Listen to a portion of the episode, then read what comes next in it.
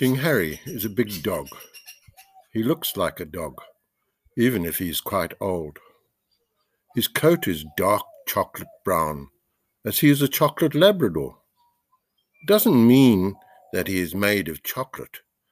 That is his colour. He is made of dog. I meet him often as he strolls around the parklands near his palace in Hilliard Park. He is often in the company of the Duke and Duchess of Hilliard, who are his lord and lady in waiting. Even though he is a king, Harry doesn't wear a crown or fancy robes like some other dogs. He is cool and casual. When I meet him, I greet him in Siswati, and he understands everything I say, which is weird as he is Australian. But then kings are special. King Harry is getting on in age, but he still has a twinkle in his eye, especially when he meets Miss Lulu, who is a schnauzer, who wants to be a ballerina. He will even roll in the grass in some places to show that he's just an ordinary person, groaning softly, squirming and grinning. Talking of grinning, King Harry is a grinner. He always has at least a smile on his face.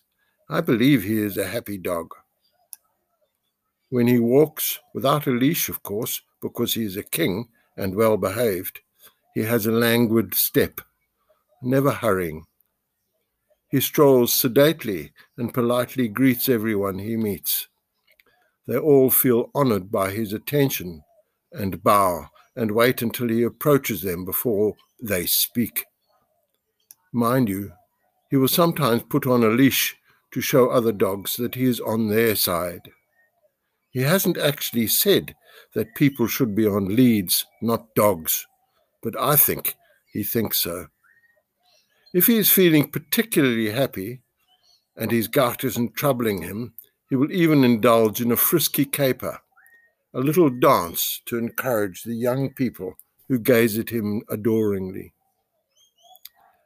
It is so nice to know that we have a king living nearby.